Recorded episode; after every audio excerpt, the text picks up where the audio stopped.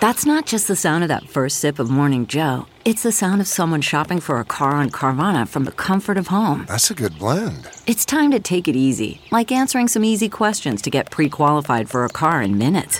Talk about starting the morning right. Just like customizing your terms so your car fits your budget. Mm-mm-mm. Visit Carvana.com or download the app to experience car shopping the way it should be convenient, comfortable. Ah.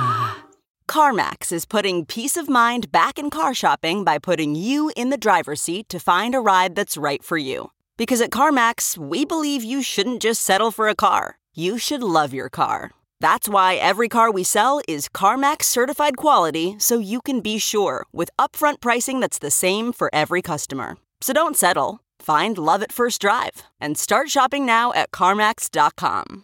CarMax, the way car buying should be. And it's almost like the old uh, showbiz theory where if there's 10 people or a thousand or a million, you always give it your best shot regardless. And that's part of the attitude that I'm going to carry into this season.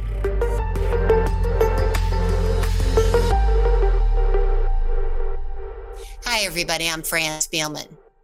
We have a change of pace this week. We are going to talk about baseball with someone I admire great, Pat Hughes, the play by play announcer for the Chicago Cubs, uh, the team that I root for. I am a diehard Cubs fan, Pat Hughes. Thank you so much for joining us. Fran, I'm happy to be here. Every time I hear 25 years with the Cubs, I immediately think back to when I first got here. My daughters at that point were three years old and in first grade, and now my youngest daughter is 28 and my oldest daughter will be 31 in July. So it's gone it's gone very very quickly. I cannot even believe this is 25 years here in Chicago. I have to tell you that I am a diehard Cubs fan, and uh, I think it was eight years ago we got a dog, a golden retriever, and I named her Theo. And I told my husband that the Cubs were going to win the World Series within five years of Theo Epstein's arrival in Chicago. And sure enough, that's exactly what happened. So that's how much of a Cub fan that I am. Um, well, what I, does it? In- go ahead. I was going to say, and how's your dog doing? Is is uh, the dog still hanging in there too? Yes, but she's very, very much middle aged and has a bit of arthritis right now. So that's how long it's been. And she's eight now. Um, I'm trying to figure out what an announcer does during a pandemic to keep his skills as sharp as yours are and need to be to do your job as well as you do it. Well, I do uh, a lot of reading. I stay up on what's going on in baseball. I do various interviews, podcasts like the one I'm doing right now. I do things called Cameo. It's a new business whereby you are basically hired by the general public and you perform for a couple of minutes to, you know, two to four minutes on a cameo. And I've been doing quite a few of those. Um, I talk to other broadcasters and uh, keep up on what other teams are doing, what other broadcast plans they have for the season. Um, are they going to travel? What, what will it be like doing uh, when the Cubs are on the road? We are going to still be broadcasting from Wrigley Field. So we are not going to be traveling to Cincinnati or St. Louis or Milwaukee. We will be sitting in the booth at Wrigley Field broadcasting while the Cubs are playing in Cincinnati or in Pittsburgh. And we'll be working on television monitors, but we'll be in our regular radio booth at Wrigley. So I'm just trying to imagine what it's going to be like to uh, broadcast a game uh, remotely in that manner. And uh, also, I'm kind of wondering what it's going to be like to broadcasting.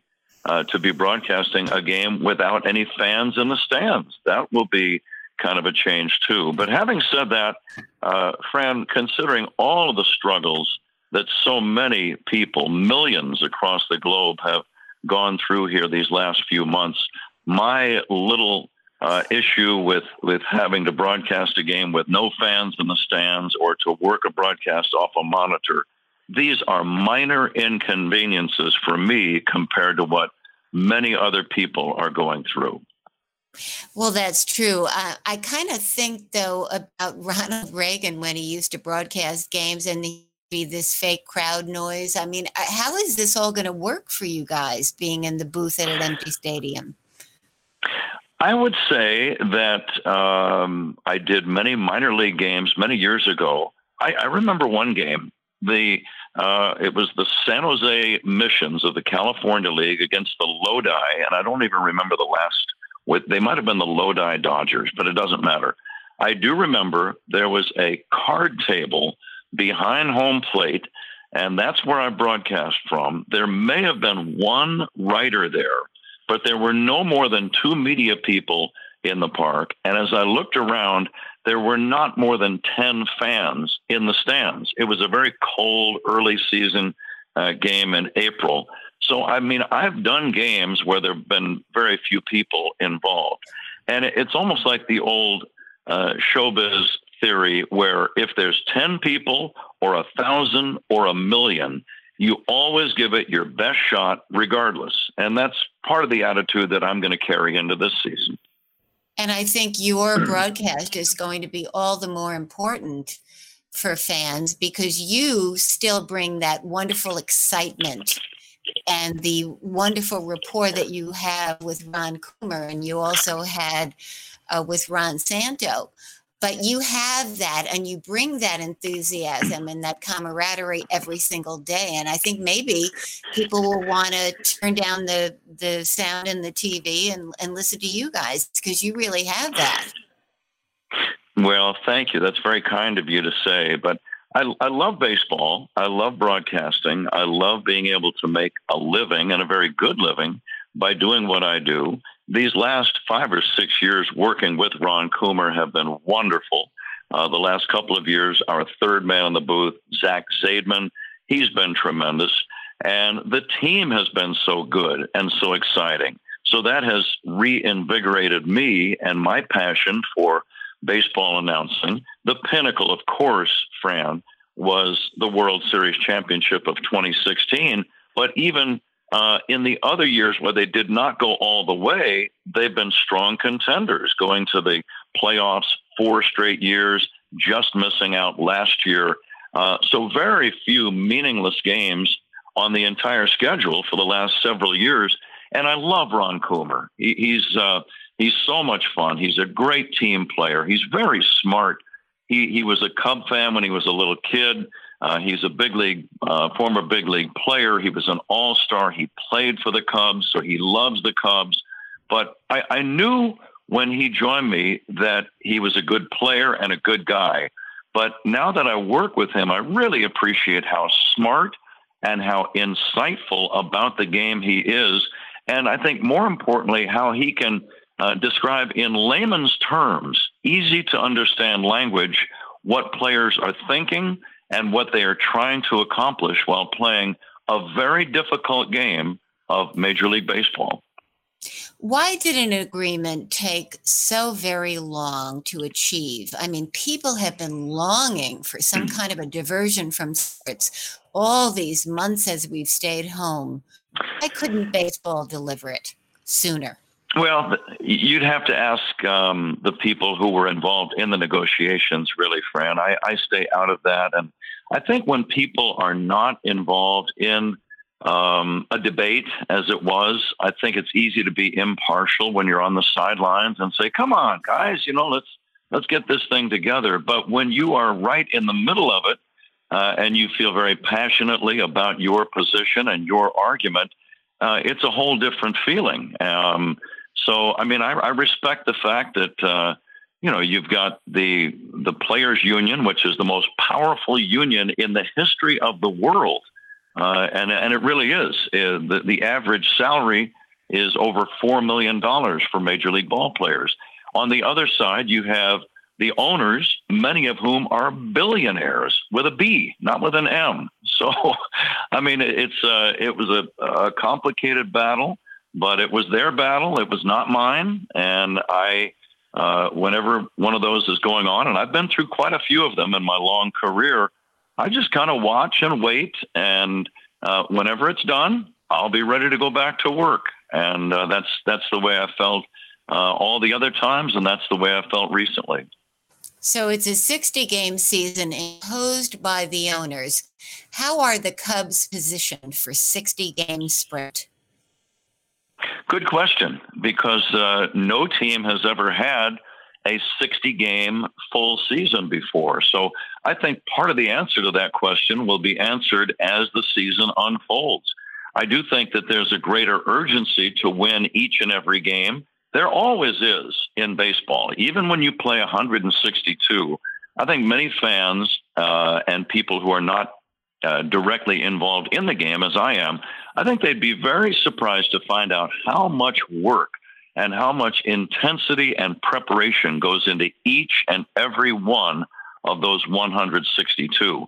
I think that will still be the case with only 60, although I feel like it'll be even more intense and each game will take on greater significance than it normally does. But uh, it'll be fun. It'll be exciting. It's almost like um, each team will start the season having already played 102 games and miraculously they are all tied with the exact same record and we have 60 games to go and let's bring on the pennant race.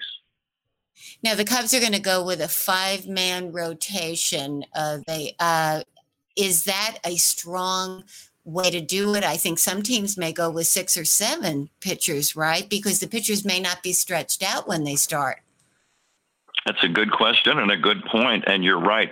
That remains to be seen. I think um, uh, the answer to that would be how much work have the pitchers been doing during this delay? Uh, you think about spring training; it was canceled right around March the 12th, I believe. That's three and a half months ago.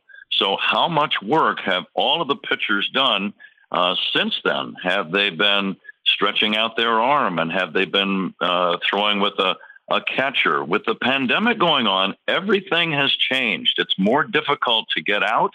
It's more difficult to find a place to work out. Um, so I, I think each pitcher probably handled it in a slightly different manner. I think some guys probably did a lot of work, some guys not so much. And maybe some of the veterans just said, you know, let me know when it's time to get ready, and then I'll start cranking it up. I don't want to waste uh, any pitches here in uh, May if we're not going to play until July. So it, it'll be an interesting thing to watch. And I think the way managers handle the pitching staff will be one of the most fascinating things to watch. Uh, as you said, Fran, the pitchers might not be ready to work more than about three or four innings, at least at the beginning. And if that's the case, let's say they average three innings, that means your bullpen is needed for at least six innings, and if it goes extra innings, more each game. So it'll be a case where, um, you know, you have to carry extra pitchers on your staff, and um, it, will it'll really be interesting to watch because generally in, in a regular season game with 162, if if a starter goes three innings and he's ineffective and he gets removed, the bullpen has to take over. Now, not only does that affect your bullpen in that particular game, but it also throws it out of whack for the next game or two because if you work more than one inning today, you're not going to be able to work tomorrow. And you can imagine if, if you need six innings from your bullpen today, there might be a couple of guys in there that work two innings. Okay. They're not going to be able to pitch tomorrow. So uh, it complicates things. And um, this is basically going to be a, a, series of short starts and bullpen scrambles by managers. And how are the Cubs positioned for that? I mean, they have Alec Mills, who's a guy who can go long innings, but I mean, are they well positioned for that? Then you have a, a, a Brandon Morrow. I guess he's not going to start. Is he going to start the uh, the season with the Cubs, and then you have Craig Kimbrel, who was terrible last year. What, how how are we positioned uh, bullpen wise? Well, I think guys like um, you know Craig Kimbrel, he's got two more years on a very lucrative contract, so he'll get the first chance to close out games. But he did struggle. He'd be the first to tell you that he did not really get the job done as Cubs closer last year. Uh, he gave up way too many home runs. He gave up nine in just 20 innings of work. And in my experience, Fran, the two things, if you're going to be an effective closer in big league baseball, the two things you have to avoid always are giving up home runs and bases on balls.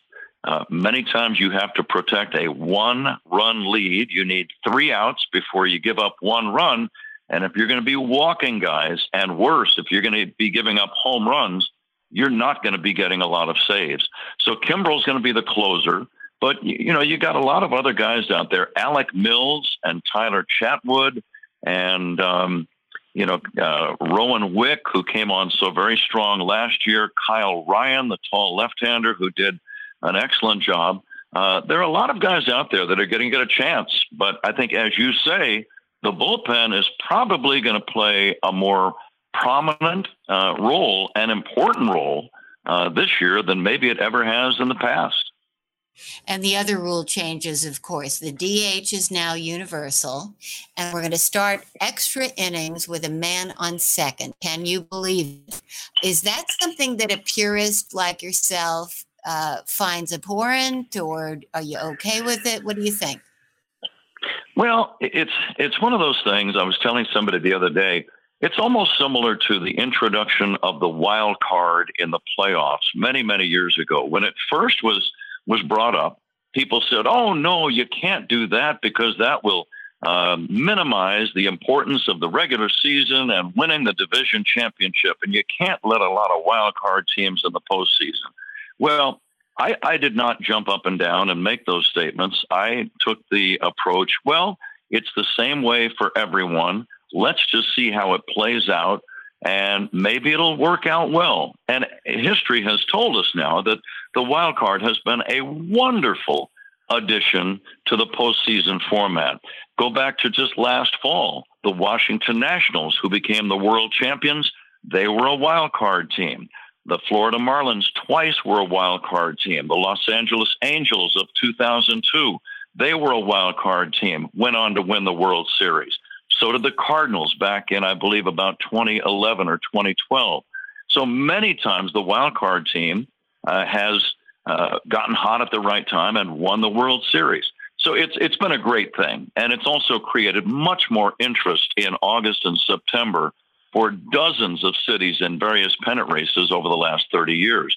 Now, getting back to this thing where you're going to start the extra innings with a runner at second base, Fran, it's going to be the same for both teams. So neither team is getting an advantage. Um, I'm not a big fan, to be honest with you, of 17 or 18 inning games. Uh, part of that has to do with my age, I think. Uh, the fact that the fact that I don't quite have as much energy at the age of 65 as I did when I was 45. Um, and anybody who's ever been a live performer, which is what we are as baseball announcers, anyone who's ever been a live performer will tell you after about the fifth hour, um, you're, you're, ready to kind of shut it down for the day and get ready for uh, rest and coming back tomorrow and doing another game. So, uh, in that regard, I think it might be kind of a fun thing to watch. But it'll the DH, again. It's uh, will the DH be Schwarber for sure? Well, I would say against certain pitchers, yes. Uh, but that's one of those things where Kyle is a left-handed batter. Uh, he can still play left field. He's not a bad fielder, despite what some people think. Uh, he may not be the best fielder in the league, but I think he's certainly in the adequate um, uh, category. But he'll he'll probably get his chance to DH uh, sometimes. But I think so will Victor Caratini and uh, the guy who's not catching. The Cubs have Willson Contreras and Victor Caratini as catchers. So you might let Wilson rest as a catcher one day, but keep him in the lineup as a DH. Uh, you've got Steven Souza Jr., who is going to be a DH probably, a guy named Ian Miller, who played for the Minnesota Twins a year ago. He would be a candidate. Um, I think David Ross, just in general, is going to be an excellent manager. I, I think he was a smart player as a catcher. Catchers many times have to be in control of the overall defense. They can see where all of the guys are positioned. They work with the pitcher every single pitch in trying to get the batter out. So the catcher's head is always in the game. And I think that's probably the best background that a big league manager can have. The fact that your head is always in the game. So I think I think you're going to find that David Ross is going to be an excellent manager. Is his personality and his optimism well suited for this extraordinary situation where we're in a pandemic, where we're going to have players tested and some are going to test positive? Let's face it, that's a fact. What about David Ross's personality lends itself well to this situation? Well, just the fact that he cares, he's got great people skills, he's a very smart man. Uh, he wants to be prepared as possible. Uh, he's got a lot of common sense about him. Um, he's got a family of his own, so he understands the importance of staying safe and and being careful with things like health and risks and and and the like. So I think that um, he's going to be as, as good as any manager in uh, across the board in dealing with with the various side components of this pandemic and the pressure is off a little because this is such a strange season anyway with a thousand asterisks whoever wins. Um, so maybe it's not that much pressure for him as a debut. No i think it'll be quite a bit of, of pressure actually fran. I think the manager of the chicago cubs is not in any way shape or form an easy job. And i say that i've been here 25 years. I have seen guys come and go big, tough, hard, you know, uh, hard hitting uh, baseball players, guys like Don Baylor and Dusty Baker and Lou Piniella, just to name three. They all came in. They thought they were going to be the lead the Cubs to the World Series, uh, but it took Joe Maddon to finally get it done in 2016. It's a very difficult job, and I tell people, I tell other broadcasters, I told Len Kasper and Bob Brenly and Jim Deshaies and Ron Coomer and Zach Zaidman. And I've told many people, I've said, when you start here, you, you just have to know a couple of things with the Chicago Cubs.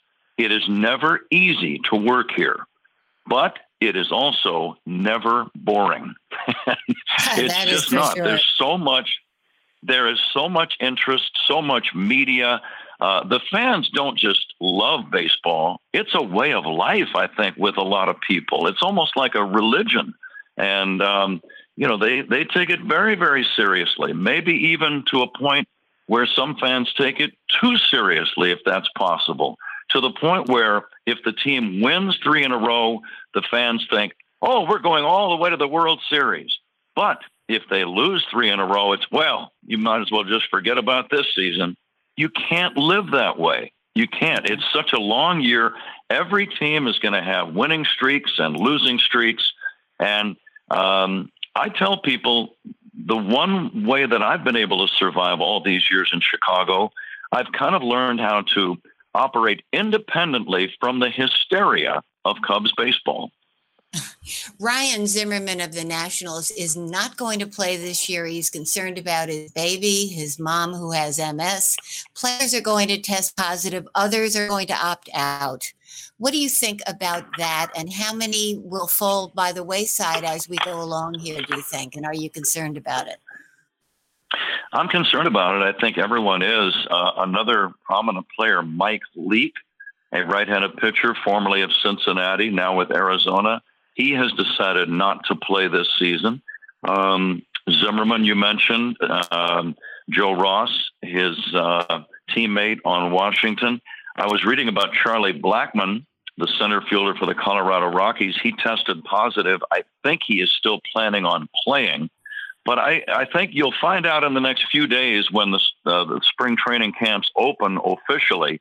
Uh, there will be some absentees, and um, it would not surprise me. I, am thinking, Fran, if you can imagine a guy like a, uh, well, Mike Leake would be a good example.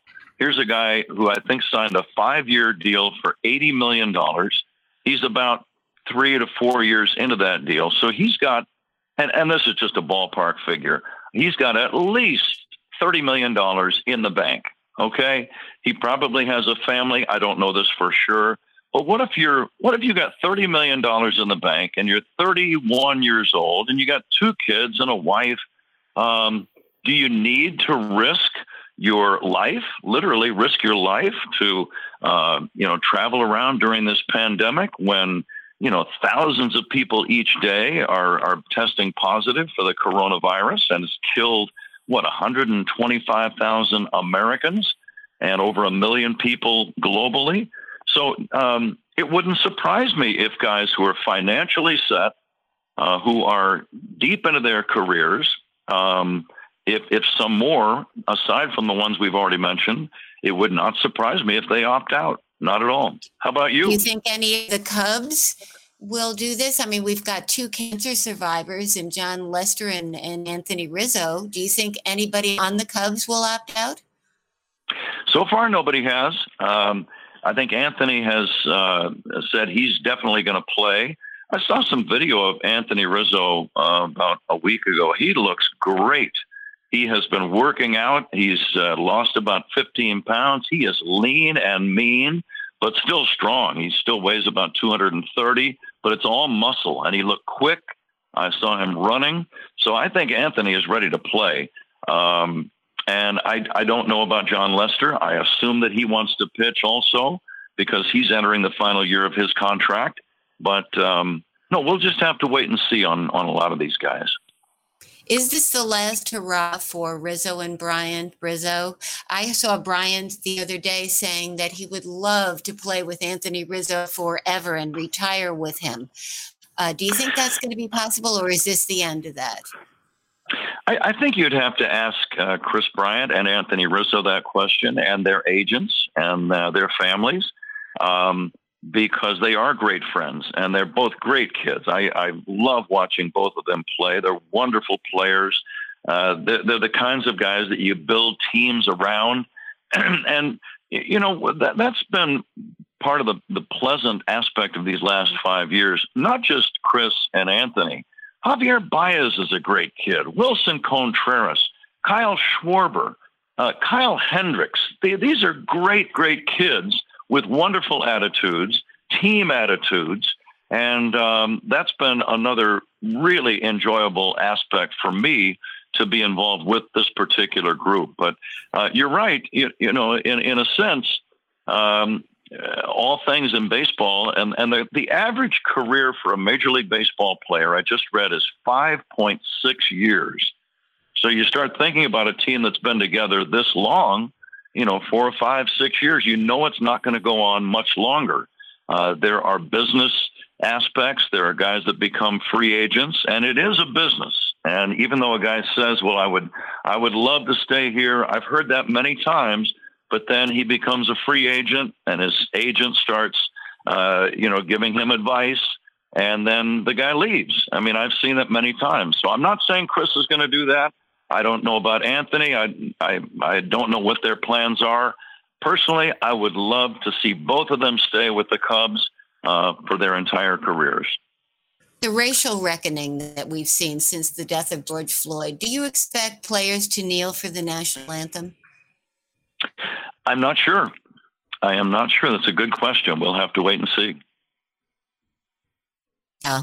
And I was impressed with Theo Epstein's personal reckoning on this. He's talking about how he needs to do better as a baseball executive. Right. I, I read a lot of those comments, and uh, I thought they were they were poignant and, as always, very intelligent. Crane Kenney, the business uh, president of the Cubs, says that he would like to see 8,000 fans eventually, sometime this season, be in the seats at Wrigley. Can that work? And how will it work? How do you get people in and out safely? Well, these are these are questions that are way above my knowledge, Fran. I, I, don't know. You would have to talk to security and um, uh, you know, the the stadium, I, the social distancing is it still six feet? So what would that yeah. be? Would that be two chairs? Every other two chairs away. Third. Yeah. Yeah. So I, I don't know that that would be for somebody else to decide. But I, I think at the at the start we should kind of get used to very few people being in the stands. Now at Wrigley, with the unique aspect of having the rooftops across Waveland and Sheffield Avenues, the, you know, they might be up there in the in the rooftops. Those are not going to be closed down, from what I understand. Yeah, at least we'll hear them, and the Marquee Network will make its debut, the Cubs Network. How's yes, how about that? Yeah, how is your job going to change because of that? Because of the TV? Yeah. Oh, oh so you're not, uh, that's right. You're not involved with that. So you're not going to be anywhere impacted by that at all. You're not impacted No, I do. that. Yeah, you're radio. I do Cubs, so, but Cubs radio on six six seventy the score AM Right, six seventy. Okay, so, the, so Marquee won't have- impact you at all. But do you think they'll be on Comcast, or maybe radio will be where it's at for uh, for those of us on Comcast? I'm not sure I understand the question. Well, what they what don't was have that a deal again? with Comcast yet. They don't have a deal. Marquee doesn't have a deal with Comcast to carry the games yet, or at least that I know of. Right, right. Um, we're going to do our regular job, Fran. That's all I know. I know that Ron so Coomer and I and, and our radio network, we're going to do the best we can. We're not going to change anything. We're going to be prepared. We're going to have fun. We're going to give you the details and, and the weather like we always do and uniform descriptions. And um, we're going to bring up baseball history and we're going to tease each other and we're going to have fun with the language and do all the things that we've always done. Sammy Sosa is trying to make a some kind of a reconciliation. He hasn't apologized yet. Do you see that ever happening with the Cubs? Um, I, I, I think it might. Yeah, I think it might. I always got along fine with Sammy. Um, I think the Cubs would would be happy to have him back at some point, but uh, again, that's between them. That's between Sammy and the Chicago Cubs. Well, it was a it was a great disappointment to me personally that you didn't make the Hall of Fame, and and now Ken Harrelson did, and now it's been postponed. I expect you might be joining him next year, and maybe they'll have a double ceremony with the both of you. What do you think?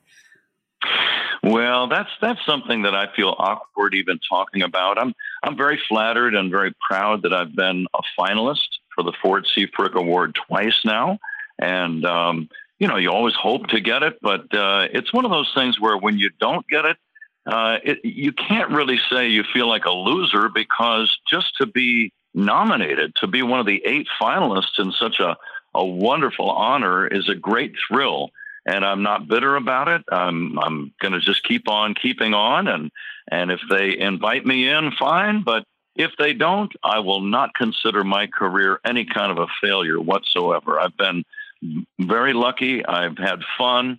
Um, again, this is my 38th consecutive year of covering Major League Baseball, which almost sounds like I'm talking about somebody else when I say that. So. Um, you know, I, I love it. It's it's fun. If I get in, great. If I don't, life goes on. Well, I know you will. And Pat Hughes, thank you so much for joining us and taking the time to advance this extraordinary baseball season that we're about to see. Best of luck. Please stay safe. And we'll see you all next week. You're welcome, Fran, and the same right back to you.